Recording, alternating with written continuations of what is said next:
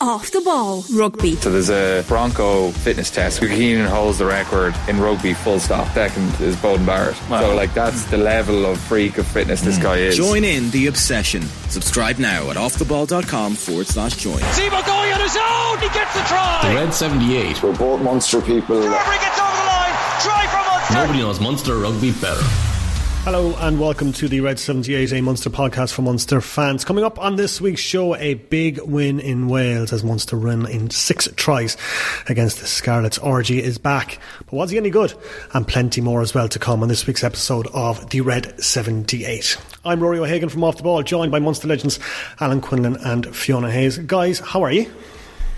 We're good. Well, I am anyway. Quinny looks like he's uh, beaming in the corner there, so I'd say he'd had a grand, relaxing weekend. Have you?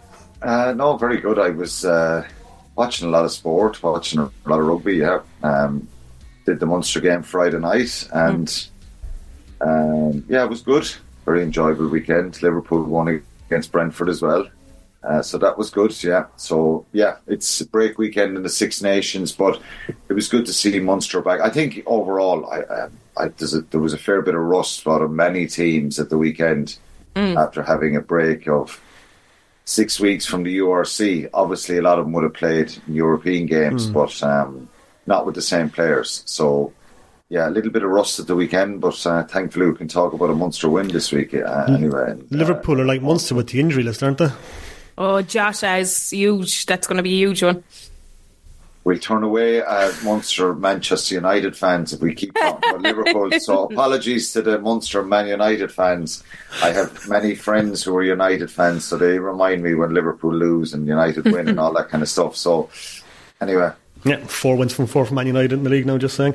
Uh, all right, let's get on to Oh, this. yeah, I forgot. You were one of them as well, of course. One yeah. of them? Yeah, yeah, yeah. All right, let's get on to the Scarlets and Munster game. Um, yeah, Munster 42 7, a lot to talk about. But uh, first, people have been uh, sending in their comments, Fiona, generally positive and happy with the result. Yeah, look, there was um, a good uh, take up today or in the last couple of days on the comments, and a lot of it, as you said, is positive. And look, we can't read out everyone's comment, but we are reading it, and we appreciate you sending them in. Um, what I think the majority was kind of about Joey Carbery and Snyman, and I'll go through a, a few here. Um, Dan Roberts said Joey is playing some great rugby right now. Do you think Ireland and the Moch- and the Munster coaching staff last year cast him aside too soon. Um, do you want to have a quick chat in that, Quinny, or? Oh, I don't know. It's a tough one. Yeah. Um, look, it's difficult. We don't know what goes on behind the scenes, and it was similar to the Ben Healy stuff.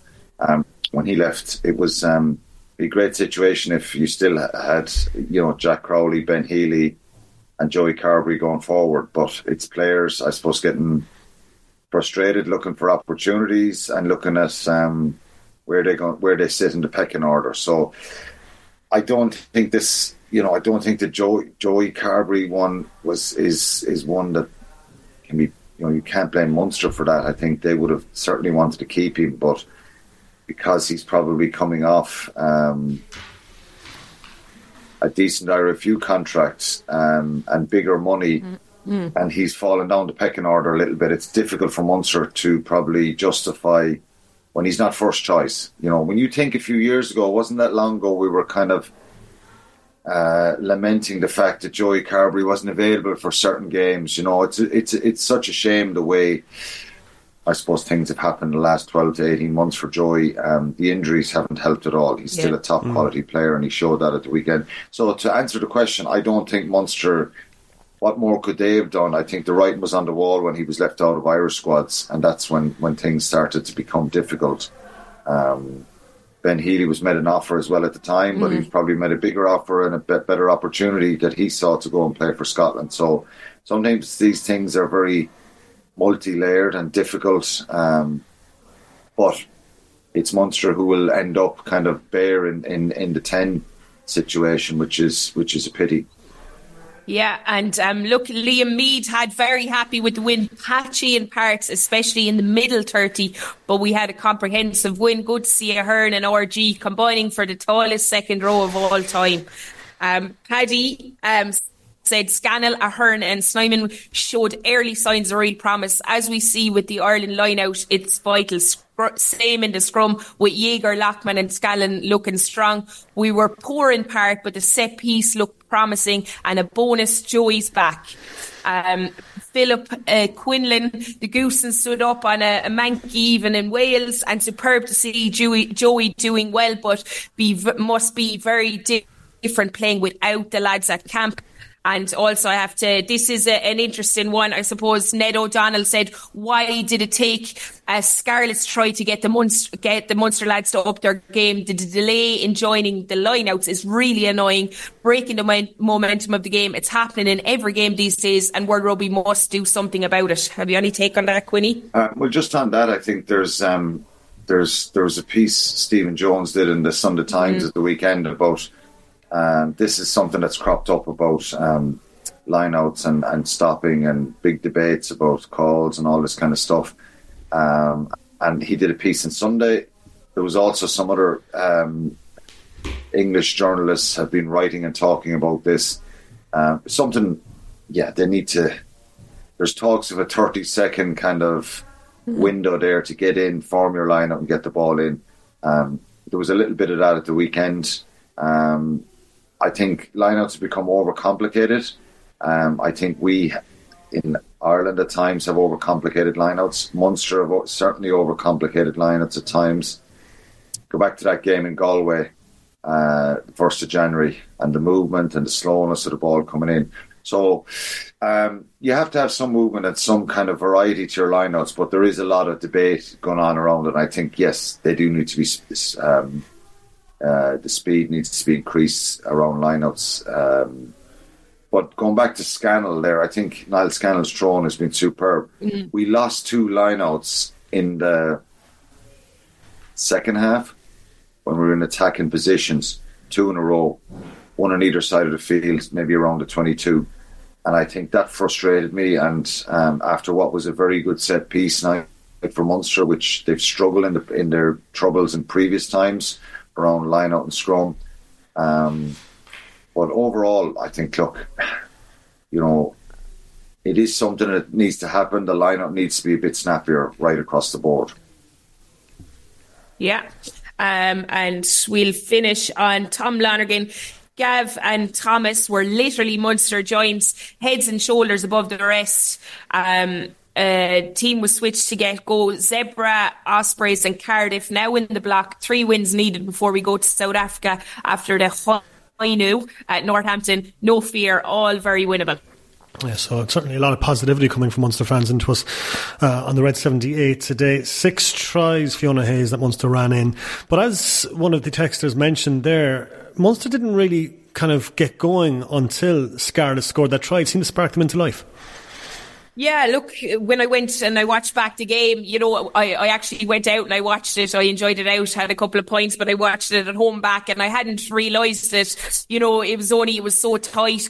Uh, 61 minutes, I think Munster got that. Um, it was 7 4, it was 7 14 up to that. And mm. with all the possession Munster had, it was, it was crazy and it really, it really didn't kind of kick in, I suppose, till they ground out the Scarlets. Look, I feel like any team at home, I know it was sloppy, but any team at home, you have to travel over there, you know, they, they, their fans in, in the crowd. It takes a little bit of time, but what would really frustrate Rowntree, I suppose, is after those two tries that we saw and really good, tight pick and go tries, I thought the, the variety around that was really good, especially, you know, that pop back inside to Gavin coming around the corner they just didn't seem to be clicking. I suppose in backline and attack in particular at times, I thought it was a little bit sloppy, and that's something we've been praising uh, in in the last few games. Frisch and Nankivell, I, I felt like a couple of times their connections were off and how they went about their business. But once they got that third try, I think it just everything started to click into place, and and it was really good to watch. Mm. And to be fair, you have to respect Scarlets as well. They're, they weren't great, let's be honest. But as I said, when you're going away from home, it takes time to grind down a team and Munster stuck it in. Going in at half time, you know, as a coach, you probably would have been really disappointed. But I, I feel like the fact that they came out in that 61st minute and once they got that third try, it just kind of rolled into place and they were able to kick on again and they create a little bit more space. Graham Rowntree, when he wasn't too happy afterwards, he said that we lost our way a bit. We tried to be a bit too fancy in the second quarter. Half time was about sticking to the process and the plan, but we were a bit disjointed in the third quarter. Did they look disjointed to you? A little bit, yeah, for sure. I think um, I think the evolution of this group and team and, and, and game plan, um, they need to kind of pick uh, to be able to vary things a little bit better than what they're doing. I think the big positive since Graham took over and Mike Prendergast came in, and um, particularly around attack, has been, you know, that's been a really positive Mm. um, situation for Munster. Their attack. We know that they have uh, that ability and that ambition to do that. I think at times the other night, um, and they did it really well at the start because they get two early tries and it's Yeah. a direct approach. Um, they play down the line. Uh, they use their power, their patience to get two tries. Uh, brilliant situation for you away from home. I think then they did try to overplay and they were a little bit. Let's be honest about it here. The players themselves, I think, weren't at their kind of high pitch, emotional, desperate selves. That so, that sometimes you don't need to be, sometimes you need to be. They didn't need to be. I think if they were more accurate and ruthless, they certainly would have scored a couple of more tries and finished off um, situations that um, that broke down. So I would say yes, they were quite sloppy at times and not kind of firing with full aggression and intensity that they. As I said, look, it turned out they didn't need to. Scarlets were really poor, and it's a sad kind of situation. You know, I played against many Scarlets teams over the years, and it was always a hell of a battle and a really tough place to go to Wales. Um, with any of the regions there, they have their own troubles and strife financially around, you know, how they can run the regions and all that kind of stuff. So it's it's very sad to see that. Um, and I think there was a, it was non-negotiable that Munster go there and get a bonus point win. Something that we're, I think that's the first time ever I said Munster have to get a bonus point win here. Um, we got a brilliant bonus point win there two and a half years ago, the, the day RG Snyman injured his knee for the second time on his comeback. That was a brilliant performance.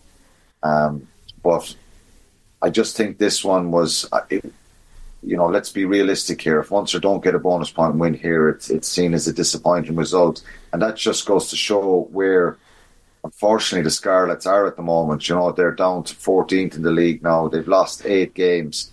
They've won two games this year against Cardiff, home and away. And so it's really tough and it's sad to see it. Um, there was some very good players in that Scarlet side, and I think um, they made it difficult at times for Munster. So how did they make it difficult? Well, they were abrasive and aggressive and really intense in their tackling and their work rate. Um, so yeah, some part of me thinks then that maybe Munster were just uh, are we being a bit too critical here? Because on paper, I think it was a very strong Munster side, and but I was a bit disappointed with with with a couple of things the way it broke down, a couple of sloppy passes, um, a little bit passive at times in defence. You know, Munster Yeah. missed.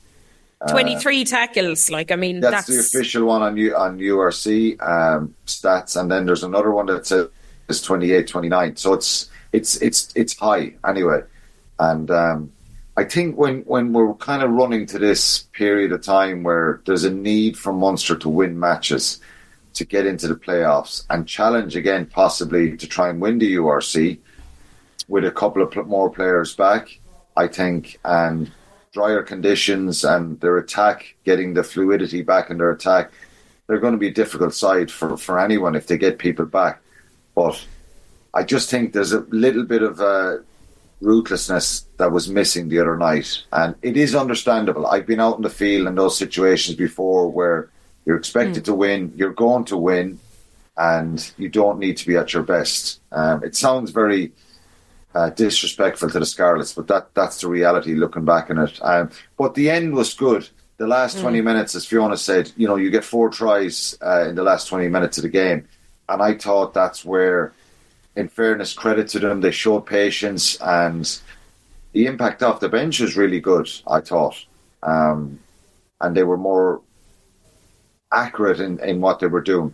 Scarlets tired a little bit and lost a little bit of their punch. So, you know, overall at the end of it, it's a very positive scenario that you're getting five points away from home.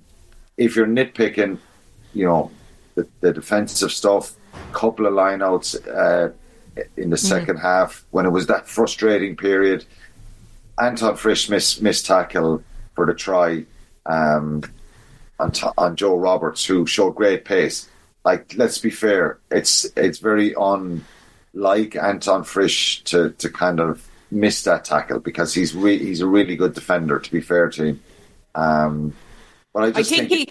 I think Quinny on that he could blame Nankivell as well because he was still almost he was that kind of whose channel is he in, isn't it? Yeah, moment yeah. it was between uh, the two of them. Also, And lads, that, that it line out throw was never, ever, ever straight in a million years, was it? Probably not, but uh, um, again, if it's if it's a tight game, we're talking about that a bit more. Yeah. Um, look, there was so much stop start in this game as well, and to be fair, the referee is trying to tell people hurry up all the time.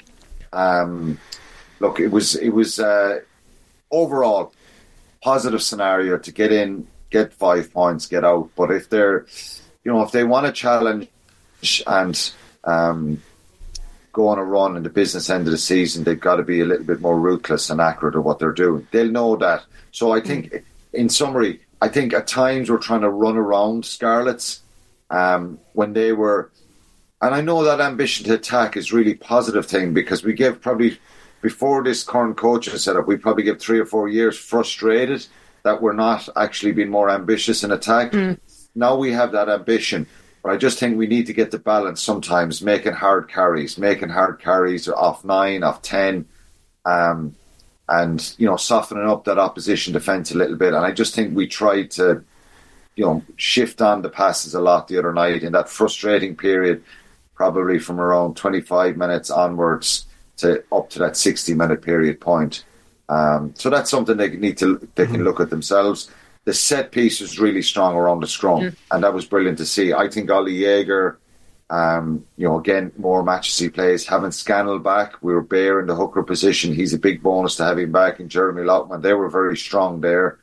Um, RG Snyman and, and Tom Ahern in the second row. Um, even though RG was down every five minutes with I know. problems with his fingers, problem at cutting his head.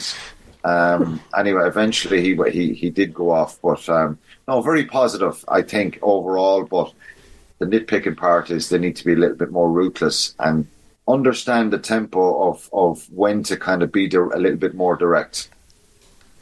And just on RG Snyman, Fiona, a lot of um, talk about him in the build up to the game. He played 53 minutes the other night. I saw him included in a, a couple of teams of the week over the weekend. What was your take on his performance?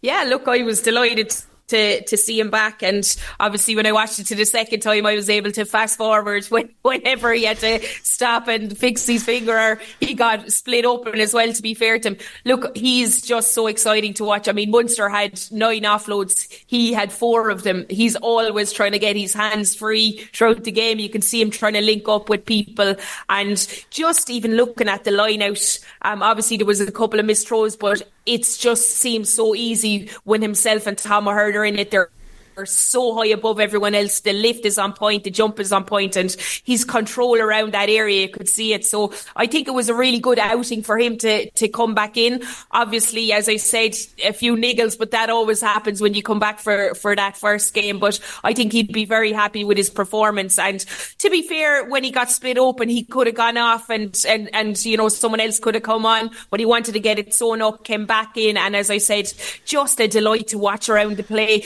I know we talk about his line out, but his link up play and how he gets himself involved in, in these things is absolutely brilliant to watch. If you just follow him around the pitch, he's constantly chatting, constantly trying to get the hands free, and those offloads are magical at times. Yeah, himself and Tom Ahern, Quinny, like both six nine, both absolute giants in that lineup. Munster winning 85% of their lineouts, but uh, a fantastic combination it appears to be like that Ahern Snyman combination.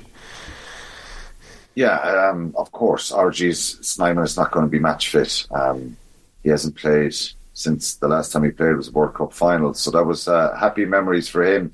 But he needs matches, and I think he's really important, and hopefully he can contribute to Munster uh, between now and the end of the season because look, he's a world class player, and um, uh, great to see Thomas Ahern back showing his athleticism. I think I, you know, a lot of what I was speaking about in the last year or two about Thomas Ahern was running matches, getting a, a battle hard and getting games, improving his physical presence, particularly in around mauls and the tight areas.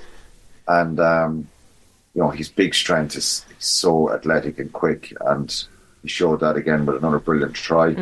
Great work from Sean O'Brien, and um, you know, to to to to make that break in the outside. But um, yeah, it's brilliant. I think you know the a scenario here of getting players back, and we know that Munster went through a really tough period in December January, um, end of November with injuries, and it's all it's all to do with power and the physical side of the game. So having players back with a bit of size and physicality will help that whole area, and um, hopefully they can stay fit. And as I said, um, you know they can be really big players for Munster. Um, you know having Jager in as well, and, and him getting kind of match fit, and as I said, Niall Scannell back.